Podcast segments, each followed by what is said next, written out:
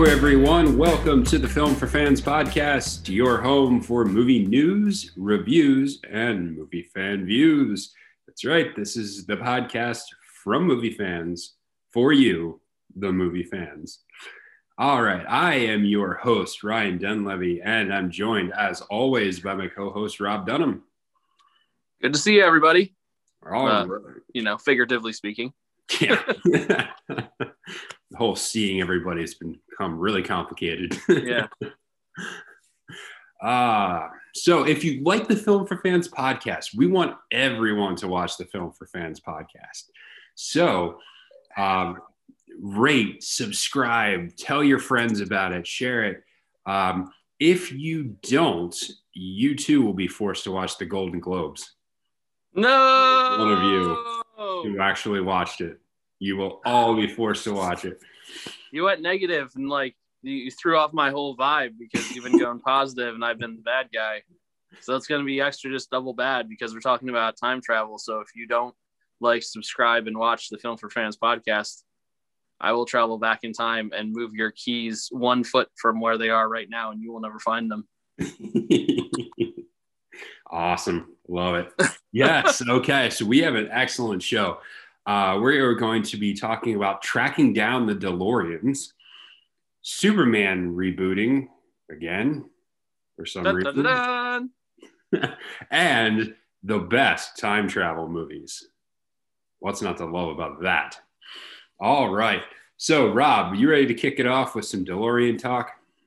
Well, I know my wife is going to be excited when she hears this topic of conversation. So let's go back to the To future. the future. Yes. Ah, I love it. Ah, so um, this is this is of course movie related, um, but basically the story is that there is going to be a four part um, expedition unknown series for direct discovery plus that's going to feature christopher lloyd as he attempts to track down the remainder of the deloreans um, as most people know, or at least some people know, there was the main DeLorean that they used, which is in uh, the Petersen Automotive Museum in Los Angeles. But apparently, they actually used seven different DeLoreans for the series, and six of them are somewhere. Hmm. And so, this four part series is going to show Christopher Lloyd attempting to track down the location of the missing DeLoreans. Yes. And in the meantime, he's going to run into some of his old cast members, including Michael J. Fox um, and a bunch of other people. Lea Thompson will be in it. Um, a whole bunch of other people who were had some role in in the series. So this seems pretty fascinating. Uh, I, I I love Back to the Future. I love the DeLoreans. Well, what are your thoughts on this? Well, like I said, uh, my wife is definitely well on board for this series, and I'm looking forward to it too. I'll enjoy watching it with her. We don't have Discovery Plus yet, but I guess we're getting it to at least watch this and then not have it anymore. I don't know, but um, yeah, uh, we really enjoyed the Back to the Future movies as well, despite the fact that I remember when I was a little kid, my parents watched the first one and were like, "Yeah, we don't we don't appreciate the language, so you're not allowed to watch that movie." but I'm glad that I, as an adult, gave it a chance because they are some of my favorite uh, time travel story movies for sure. And it's a great, it's a great series from start to finish. Really cohesive and interesting, different takes on things throughout the movies, but one big overarching storyline. I really enjoyed Back to the Future trilogy a lot. Yeah. So that, that kind of brings me to this question. Um, you know, 35 years later, these movies are still wildly popular. The DeLorean still holds a tremendous amount of fascination. And so I just wanted to think about why do you think that is? What was it about Back to the Future, the movie itself, and the DeLorean that has spawned so much interest. I know I, I saw a DeLorean a number of months ago in a parking lot and I flipped out. I was like, oh, it's a DeLorean. This is great. Like you just don't see them. And what is it? What do you think it is about this movie and that car that just continue to hold fascination with the public? I think it's just like such a hideous and unique vehicle. like aesthetically, it's garbage, but because it's tied to this movie, like it has this special place of reverence. Like it's not like a Mustang or a Ferrari or something like that. It's very much the opposite of that. It's very dumpy and dowdy and boring. But because of what they did with it in the movie, it's become this like incredible supercar. And I think part of it too is the fact that they have not been manufactured in so long. Mm-hmm. That is like a relic of the past. And we, when uh, I think almost everyone uh, thinks of the movies when they see that car, like it's just so inextricably tied to those stories that it's become something with a life of its own. Yeah, I think I think there's a lot to that, uh, especially because the DeLorean company famously just imploded and went under shortly after. That this is kind of the only thing left of it. And like you're saying, if it was just an older model, like like think about James Bond and his Aston Martins, you know, or whatever. Like you're like, oh, that's a cool car. That's a classic James Bond car. But there's not the level of fascination with them because of this unique thing where this car existed for a short amount of time and was made so famous during these movies. I think too, just um, the the fact that it was a period piece helps it stay relevant because when you go back to a certain time frame the, the quote technology exists within that time frame so you're not getting one of those where you're seeing like old computers, super old computers, or things like that.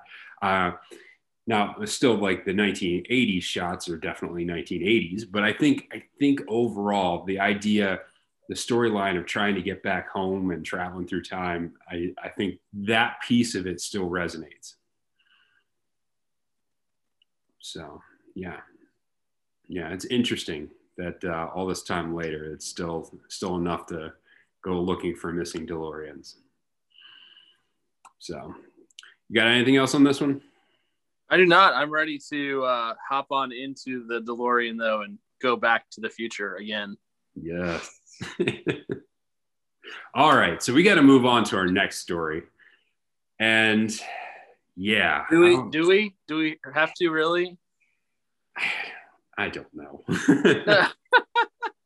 so Superman's getting another reboot. Oh, goody. Tell me more.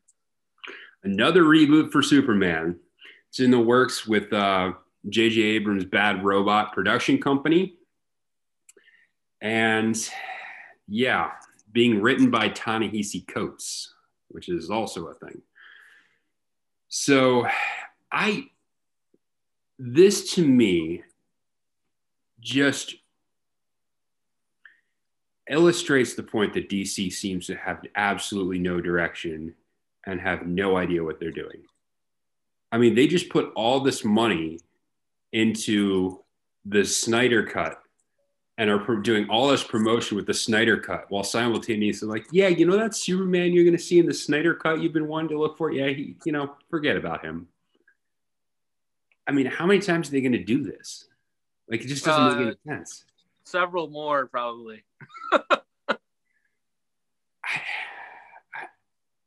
yeah, it's it, it's just it, like they're on they're getting a reboot. They don't know if Henry Cavill will be back. They don't know if anyone else is be back.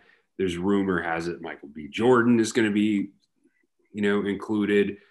Um, this to me just seems like, uh, like I have no confidence that this is a a good idea or b that it will be done to any level of competence. I think that uh, spinoff with Michael B. Jordan, where you're looking at um, a black Superman character as they are, you know, putting it forth, is interesting because I think that um, Into the Spider Verse with Miles Morales as a different Spider Man was done very effectively. Mm-hmm. But that was not DC. yeah. so my my faith in their ability to handle it effectively is diminished by a lot. Um, Superman, just with Brandon Routh, with uh, with uh, Henry Cavill, just the crazy back and forth, different characters. We never actually got Nicolas Cage. And my heart breaks for that. um, you know, it's it's hard to really know what is happening and when when it comes to Superman. uh, they had such a good run uh, in the '80s movies, hmm and to see it like fall completely apart from that uh, is kind of rough because Christopher Reeve was great as Superman, and it seems like they just have not landed on who that person is gonna be. Like Brandon was not bad as Superman, but the movie didn't like hit, and so they tried Henry, and now are they moving on from Henry? Like to me, Henry has been more than adequate as Mhm. Superman Yeah. but the movies around made around him have not been good. And I, I don't think that's really his fault, but he might be a casualty of that. Yeah, and I just I don't have faith in that crew that they're going to do Superman justice, and that that they're going to put something out that is really going to be a of quality and b that's going to be true to the character. There was only some league that could bring us justice when it comes to Superman. I, hey, you know, Imagine a Justice League. Just imagine. imagine what that be like. yeah, so I don't know, and it's it's weird because they've even had success with Superman in some of the TV shows. With Yeah. you've had in the '90s, you had the the Lois and Clark series in the 2000s. You had the Smallville series, which ran for 10 seasons. Um, so they've had success with Superman, but whatever the case is, they've just not been able to. They've not been able to land on on a successful product in Superman. Uh, we all know the reason that you like Smallville was not Superman, so we can just move on from that right now. hey, it is what it is, man. Uh, my favorite recent portrayal of Superman, and I keep on going back to, is in Teen Titans Go to the Movies because in Teen Titans Go to the Movies, Superman is voiced by Nicolas Cage. it wouldn't be a for podcast without Yeah. Nicolas Cage For those of you who don't know, Nicolas Cage was supposed to be Superman in the late 80s, early 90s, and just never got off the ground to the sadness of our entire world. yes. It was the film, the lost film that we absolutely needed. Yeah, uh, man, just uh, imagining prime Nicolas Cage as Superman, like there's nothing that could be better. No, Nothing. absolutely not. I mean, that's the stuff of legends right there. Yeah. oh man. All right, so let's uh let's move on from the depressing results of the Superman reboot. Um, and look, this is kind of an interesting story. I found this fascinating. Um, Deadline is reporting that uh, the agreement that Hollywood put together, the negotiations between the actor studios, or the Actors Guild, and the studios, um, in order to return to the movies during COVID, is scheduled to be up in April. And so they're looking to renegotiate that and update it, you know, with the with the uh, changing circumstances and everything along those lines. And one of the interesting things I found with this is they're floating out the idea of kind of COVID vaccination requirements, which could be really interesting um, as part of this deal. And this is kind of one of those like behind the scenes story of things that most of the time we don't see in the movie industry how the uh, the actors studios have to and studios have to negotiate back and forth about what the sort of conditions will be and what the safety protocols will be and um, I think it's fascinating that they're contemplating. Now, this would certainly have to be negotiated, but they're contemplating requiring vaccines. And I wonder if uh, I wonder how most of the industry would take that, and if this will end up, if some of these things will end up being stumbling blocks going forward for movies. Uh, so, what are you, what are your thoughts on this? Well, if everyone has access to vaccines, like that would be a great thing. Like Yeah. if, if if it can be implement implemented with the knowledge that everyone has the ability you know, to get one, um, then I think it's a great idea. The, I guess the question is, much like the rest of the world, uh, I know myself, at least, we're kind of wondering like when we'll yeah. be able to actually get one. so you wonder yeah. if it's different, if it's different for an industry like that, if there's just an easier path to making that happen, where they can confirm that everyone has been taken care of. Mm-hmm. So, like, I, if if that's a possibility, then it seems like a good idea. But um, like you said, these things go through like hours of negotiation before they come to a final conclusion. So mm-hmm. It's hard to say where it will end up. Yeah, and it, this is this is kind of the, there's a bunch of other things that need to be negotiated, but this is the vaccines are kind of the big one because there's only like a just a real brief mention of of a vaccine in the original agreement because it just wasn't it wasn't close enough to being ready when they when they originally put out this deal. So it will be fascinating to see what happens as to um, whether they update some of the safety protocols, whether they're able to relax some of the distancing and some of the like limiting of the crew being there if they end up requiring vaccines. So, kind of like the rest of the world, we're all figuring what the transition out of this is going to look like. and so, um, I wonder if we'll get a little bit of a glimpse of a piece of that with uh, with the negotiations from the actors and the studios. Okay, well, I'm ready about for talk about time travel. Are you ready to talk about time travel? I was ready yesterday, and I'm ready again now. I will be ready yesterday. Yes, exactly. That's. I was right. ready four days from now. so, in light of in light of our Back to the Future story, that we covered earlier. I thought this would be a cool time to talk about our favorite slash best time travel movies. Um, so I know for me, time travel movies are some of my absolute favorites. I love the subject as a sci-fi fan, and just from a a literary and a story standpoint, you can do so many cool things with time travel. Um, and there have been many, many attempts in cinema to delve into the realm of time travel. So I thought it would be cool to talk about time travel. So, but I think we first got to kind of establish kind of the baseline of what we're talking about uh, when we're talking about time travel movies. So I thought some of the some of the rules that I'm using is that somebody at some point needs to be in a timeline that is not their original timeline. Uh, for instance, I was doing some research on this, and, and people had movies like Arrival in there and Interstellar. And both of those deal heavily with time, but no one is actually leaving their timeline. So some of those I don't know if they qualify. I mean, you could have explained that to me before we picked our movies because Arrival's on my list. okay. Well, I, we can we can give the caveat in this one. We can give the caveat in this one because it is on many of the lists. Fair enough poor production value. We That's are we are is. we are professional podcasters. but it does deal heavily with time. So um, so this is this is fine because this is part of the discussion is how we define time travel and how we define time movies. So um, that's how I'm defining them. Rob is defining them slightly differently, and this can be part of what plays into it. So for me, I need specific roles. I need somebody out of a timeline into a different timeline at some point in the movie.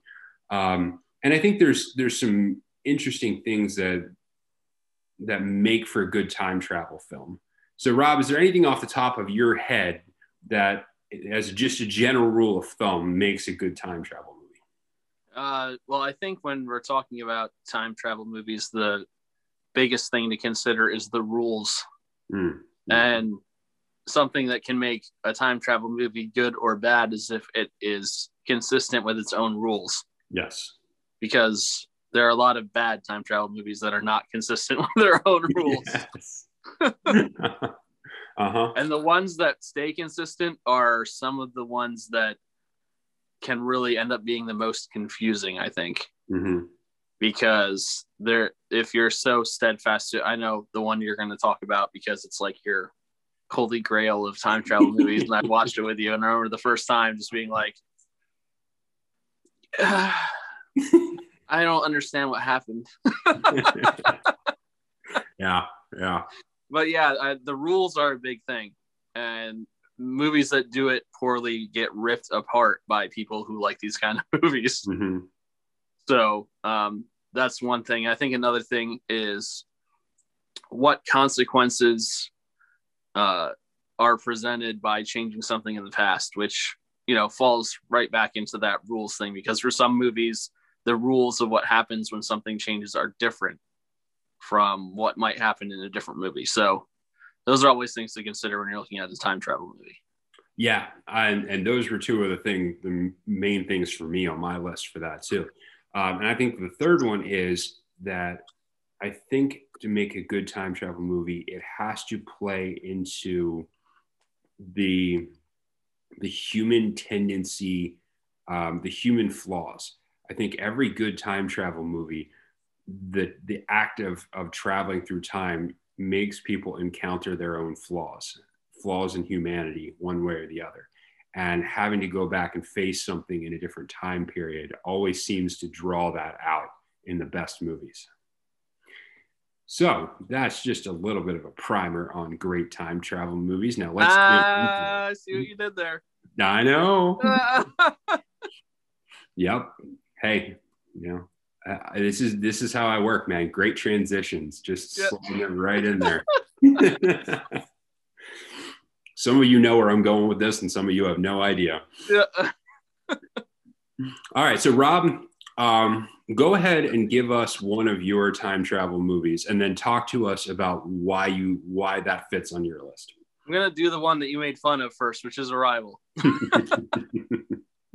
now, the funny thing about Arrival is it's new enough that I don't feel like I should talk a lot about what mm. it is. um, I'll just say that the mechanics of the encounter that the humans have with the beings from outer space, which I don't think that's giving too much away because there's like a spaceship on the cover of the Blu-ray.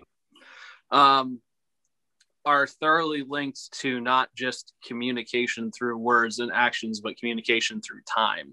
Mm-hmm. And uh, it really brings to light questions about what we would do if our perception of time was different than we perceive it as human beings. And like I said, I don't want to say too much more than that because it completely spoils the movie.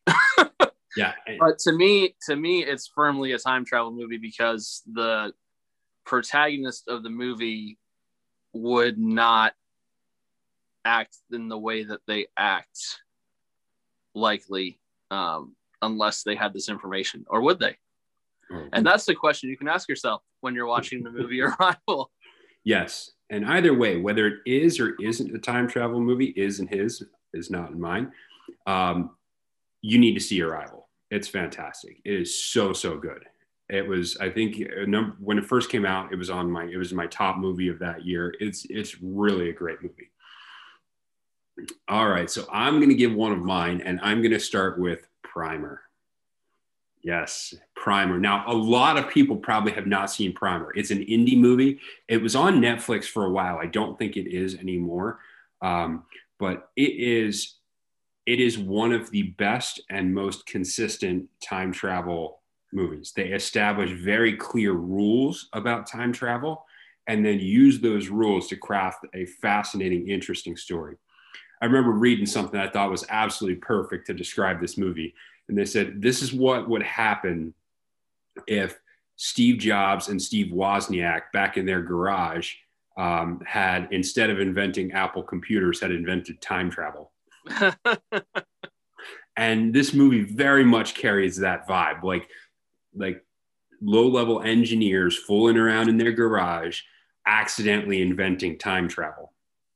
And what they do is they actually create time loops where there's there's set prescribed times where they loop back to a specific point.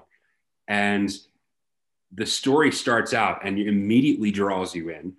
and then just gets crazier and more complicated as they they try to decipher more and more things about what they can and can't do with it and so the deeper they get into it and this is one of those movies where it takes that that human element where eventually our flaws as people um, end up breaking things down and that's exactly what happens in primer but it's a movie you have to pay attention to because there's a lot happening and it gets really complicated. But the cool thing about it is, is that it's one of these indie indie films that has very very little little budget. You can see in the uh, in the credits in the back, they're like thanking people for like letting them use the spaces. So I don't even know how much they paid for half the stuff that they use in the movie, but it's really well done. And yeah, I would say Primer is like the ultimate time travel nerd movie. Yeah. And that's not a criticism. That's just like it is it is one that goes deep into the ideology behind time travel and what it would really mean. Mm-hmm. Yeah. All right, Rob. What's what's your next one on the list? Uh, the next one for me is very interesting because when I watched it the first time, despite the title, I didn't really realize what I was getting into, and I think the cover art does it no justice, and the general vibes given off by like what pe- most people might think the movie is don't. But there's a movie called About Time with Domhnall hmm. Gleeson mm. and Rachel McAdams. And uh, Domhnall Gleeson's character discovers when he is 18 that all the men in their family can time travel. Hmm. And he had no idea about this until that point. And so he says in the movie, I realized when I found this out that for me, it was always going to be about love. Hmm. And so it's a romantic comedy, but it has this element of time travel. And basically, his character is trying, by repeating the same day over and over and over again, to have like the perfect relationship with this girl. So it's kind of got elements of Groundhog's Day in it. Um, the music in this movie is phenomenal. Like, if you like music, you like a good soundtrack in a movie, you need to watch this movie. Um, a lot of very obscure things I'd never heard before that just fit perfectly with what they're doing in the movie. Um, the consequences are real in the movie. The so that his character, like we said, you end up coming face to face with like who you really are in some of these movies. And his character's desire to make everything okay, to make sure that everything goes smoothly, doesn't always work out the way that he's hoping it to. And you see real heartbreak and real frustration at times because it didn't go the way he thought that it would go. And the story between him and his father, uh, his father's played by Bill Nighy. Um, the story between them is also very moving and evocative. So I I'd recommend the movie About Time if you have not seen it. If you have been avoiding it because it just looked like a sappy romantic comedy, I promise you it's not that and uh, definitely worth watching. Excellent. Yeah, I was actually watching a trailer for that yesterday or the day before. I'm like, oh, this sounds interesting. Yeah, you if you have you need to see I'll that. Check movie. it out. It's really good. yeah, yeah, I definitely have to check it out. So the second one on my list is Looper. Uh, I love Looper. This this was a film that I wasn't sure how good it was going to be, but it turned out to be much better than I thought. Um, this came out in 2012. Uh, stars Joseph Gordon-Levitt, Bruce Willis, and Emily Blunt. And this kind of takes an interesting track uh, on an interesting take on time travel because time travel is basically only done by bandits and outlaws uh, in in this in this film. And so you have a situation where um, orders come down from the future and these guys called loopers um, are told to appear at a specific place and then someone gets time traveled back to wherever the time frame the looper is and they shoot them. They come back blindfolded and they shoot them. And eventually what happens is they get sent their own self back. They shoot themselves thus closing the loop. So their future self gets sent back to get shot, and at which point they get a huge payout and they've got the next 30 years of their life to live out. Um, but things start going awry when a looper, Joseph Gordon Levitt, fails to shoot his future self. And so chaos ensues as he runs around trying to essentially kill himself while Bruce Willis is attempting to survive and uh, harm some people in the past. Uh, so it presents a, a, fascinating look at kind of the underside of time travel. Um, what can go wrong when time travel is in the wrong hands? And there's so what's so great about this is um, how they tie in the story. There's um, they end up on Emily Blunt's farm, and she's got this kid who's who has some unusual abilities, and how that storyline plays out, and how they wrap up all of the different elements with regard to time travel is fa- fantastic. This is another one that has really clear, uh, really clear rules and and a consistent viewpoint. So I thought it was really really good. Yeah, that's one I've only seen once, I think. So I need to go back and watch that again. Yeah, yeah. Um, one more for me. Uh, I would say it's probably my favorite time travel movie, and it's not uh, strictly like you said, people in different timelines kind of thing. Um, but it's the movie starring Dennis Quaid and Jesus uh, called Frequency. Mm. Jim Caviezel, for those yeah, of you who may not know. Mm-hmm. Um, uh, Jim Caviezel plays this guy who gets on a ham radio at uh, his father's house and calls. It's like, I don't even know if this thing works anymore. He starts to fiddle around with it and stumbles across his father from the past talking on the radio. And uh, his father has long since passed away in uh, his timeline. And he talks to him about like what's going on because he first of all has to establish like he's not playing a joke that he's actually who he says he is. Mm-hmm. Um, and uh, I, as a baseball fan, it's pretty fascinating that he does that by predicting what's going to happen in the World Series game for the Mets. Uh, and his dad's like, "How do you do that?" like, uh, it already happened. Like, I know what happened. Like, I can tell you what happens the whole rest of the series if you want. Yeah. Um, but that movie is fascinating to me because much along the same lines of about time uh, his efforts to fix everything have really unintended and massive consequences. And it really makes you consider like if we could change everything would we want to do that? And um, jim i think this was the first movie i saw jim caviezel in and he's just in my opinion he's a really good actor. Yeah. Has has not been in enough big things in my opinion.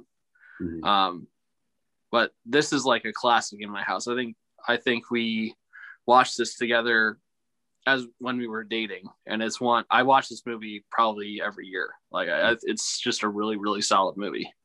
Uh, so if you have not seen frequency you should definitely check that out yeah, you'd need to see it. It's really, really good. And this one, this one is borderline for me as to whether it fits my rules for time travel or not, because they're messing with the timeline and and altering things, and that has consequences, which is like classic time travel uh, storylines where the whole idea of unintended consequences. Um, but no, but everyone is staying inside their specific timeline. So it's interesting. It's interesting. This is right on the border for me. Yeah, they're like they're staying inside their own timeline, but they're helping. Well, Jim Caviezel's character is helping his dad like perform actions in his timeline based off information that he has in the future, which is really a crazy concept. It's really cool. Yeah, yeah, it's really well done. So the last one I will talk about, um, in this I I contemplated talking about Tenet, but I feel like we've talked so much about Tenet that I would leave that one go. So I went in a different direction, and this is a whole different kind of uh, genre of movie, and that's Bill and Ted's Excellent Adventure. Bill and Ted's Excellent Adventure is a fantastic movie. We've talked about a little bit when the new one came out. Um, but it's so good. Like it's it's it's classic. It's nerdy. It's, you know, a bunch of doofuses who are about to fail out of high school um, get gifted a time machine for the future to help them complete their history project. And they get the brilliant idea that they're going to go back into the past and actually just steal people from history and have them appear in their history report. and and hilarity of course ensues. Um, I think one of my favorite times, uh, one of my favorite things is when they recruit uh, Socrates, aka Socrates. and like these two, these two uh, dim-witted high school guys, Keanu Reeves being one of them, um, Alex Winter being the Alex other. Winter being the other one. Uh, but Keanu Reeves' character has to go up and he's like, dude, go philosophize with him, man. And, and he goes up and starts quoting rock lyrics to him and blows Socrates away. and, and, uh, it's just so great. And then the, just the classic scene where they take them all to the mall and let them hang out at the mall like dropping a bunch of historical figures in the mall and they all get into tremendous amount of trouble. Um, we got uh, Billy the Kid and, and Abe Lincoln trying to hit on girls. it's just, it's so, it's so great. It's so funny. And they did, it's just a completely different take on, on time travel, especially towards the end where they just go, they go completely crazy. Hey, remember that I need to put keys here afterwards and uh, they just start messing around with the laws of time travel um, pretty heavily at the end. But it's is really good, and it's it's one of the rare comedy time travel movies. So that's something for it. And I'll say, while not as good, Bill and Ted Face the Music, the new one was also funny. It was yes. enjoyable. Mm-hmm. I thought it was I thought it was better than I, I had anticipated. So it was cool to see the story carried on a little bit as well. Absolutely. So those are some great time travel movies. If you have any of your favorite time travel movies, send them our way. We'd love to hear what you think and uh, the ones you're liking.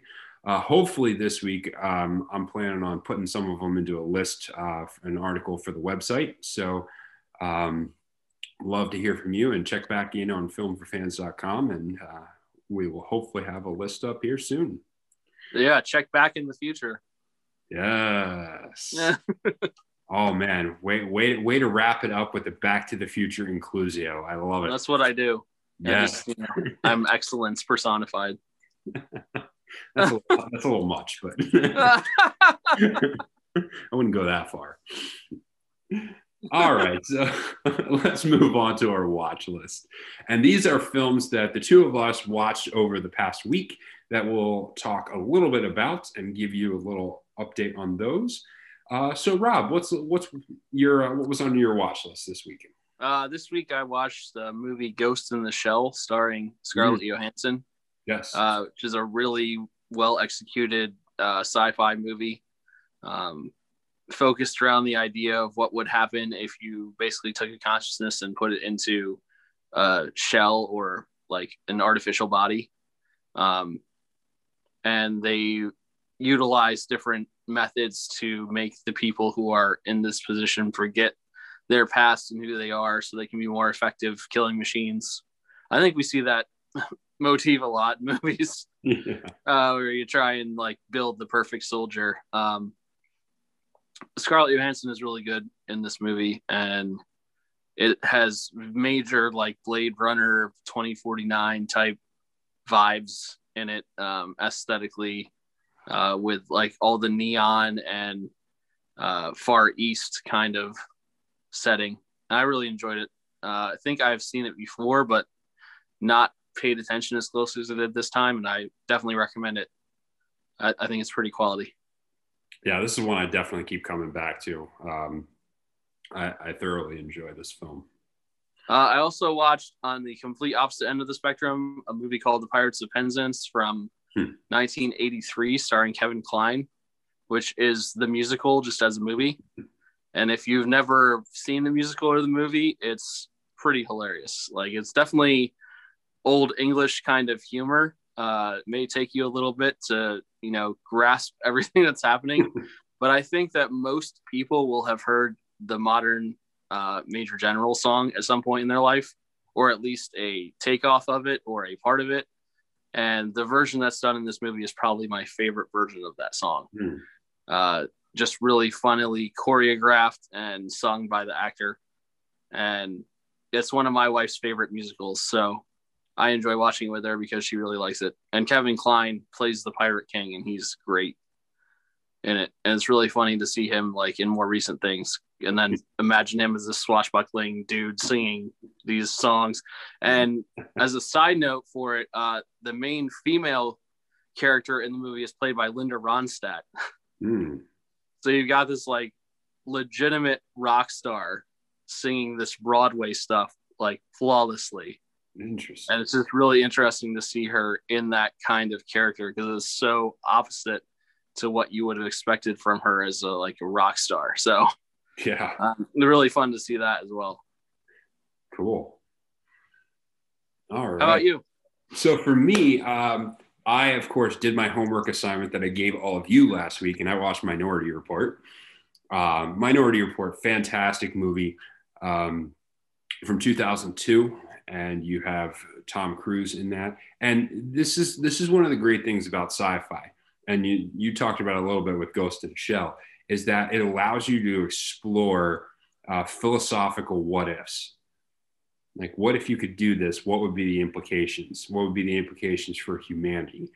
Um, and what downsides come along with the upsides?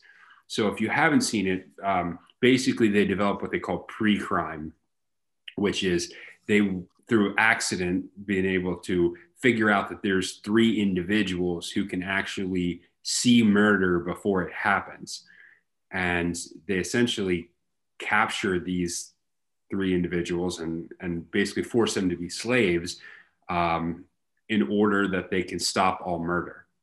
So murder completely decreases, but you're also arresting people who have committed no crimes technically, and you're enslaving three people to save a whole bunch of people from murder.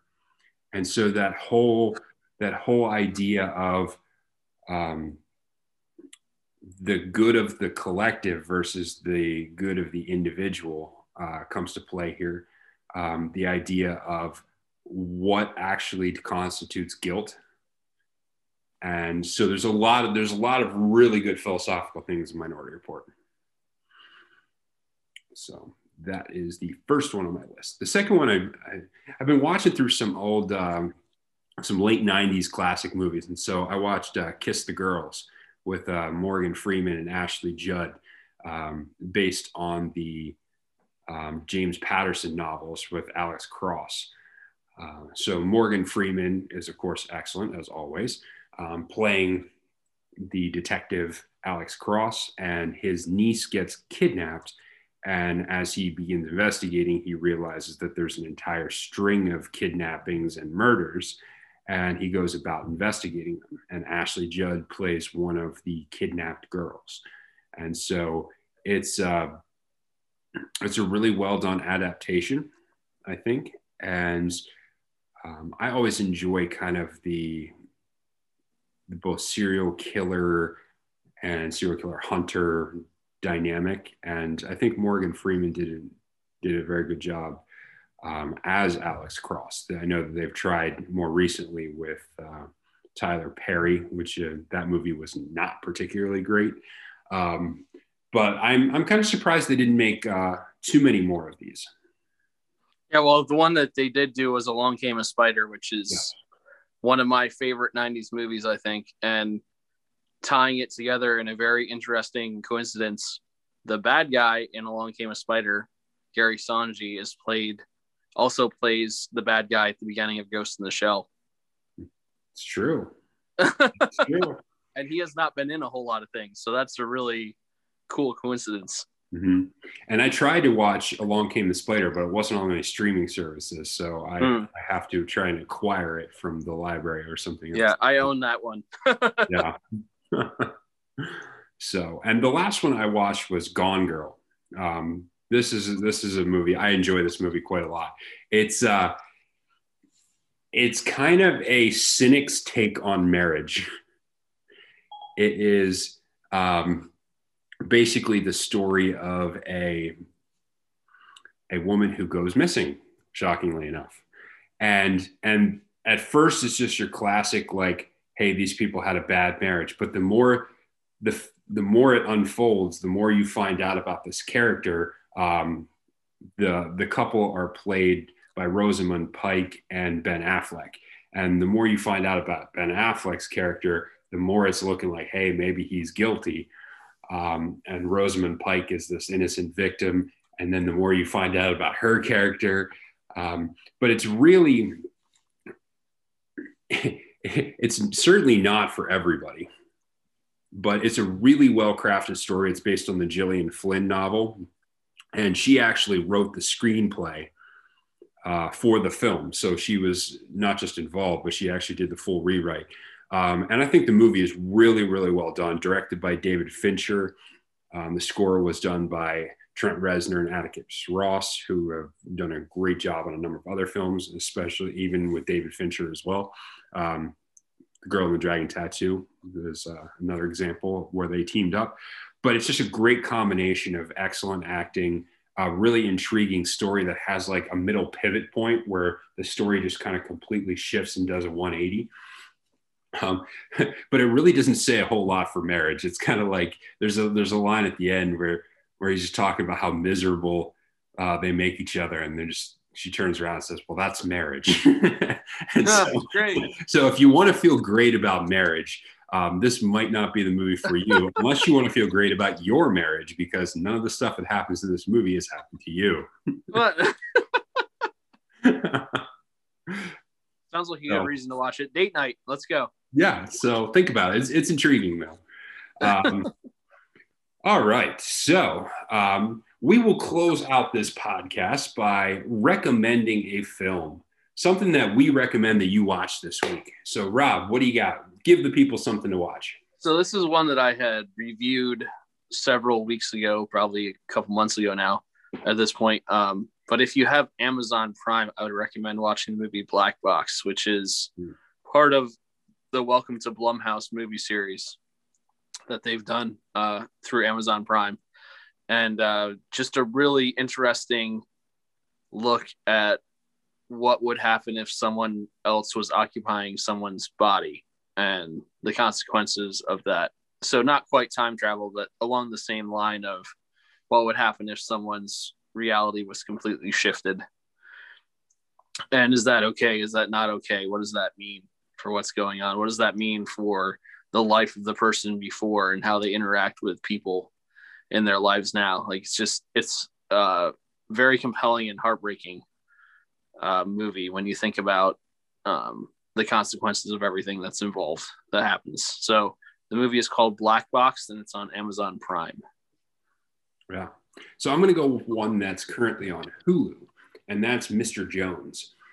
Uh, this is a movie that came out last year uh, and it's a fascinating it's a fascinating story. Basically there is a welsh journalist who risks his life attempting to um, get the story out about the soviet union basically starving its own people in the 1930s um, and just killing tons and tons of people through starvation and them trying to cover it up so what you see in this movie is you see both the good side of journalism and exposing the truth, and you see the bad side in journalism as there were several journalists who were doing lots of work trying to cover up and trying to basically do the work of the Soviet Union for what it's worth. Uh, but this is this is one of those historical stories that not a lot of people know about. Um, I'm fascinating with it because uh, I read uh, the Gulag Archipelago, or I've been reading the Gulag Archipelago, and this is something that gets mentioned in that, and just the just the sheer devastating um, effects of what the Soviets did to their own people um, is an undertold story. And so this this one stars James Norton, Vanessa Kirby, and Peter Sarsgaard. So um, yeah, check out Mr. Jones on Hulu. All right, Rob, you got anything to say before we end? I do not. I'm hungry. I'm gonna go get some food. I hear you. I'm hungry too. Yeah, we got to wrap this up. We got to end it. All right, people, we're hungry, so we're going to end this podcast. Uh, but thank you for tuning in to the Film for Fans podcast. Make sure you rate, subscribe, and tell your friends about it. Um, and visit filmforfans.com. We got lots of great content over there. And until next time, enjoy the movies.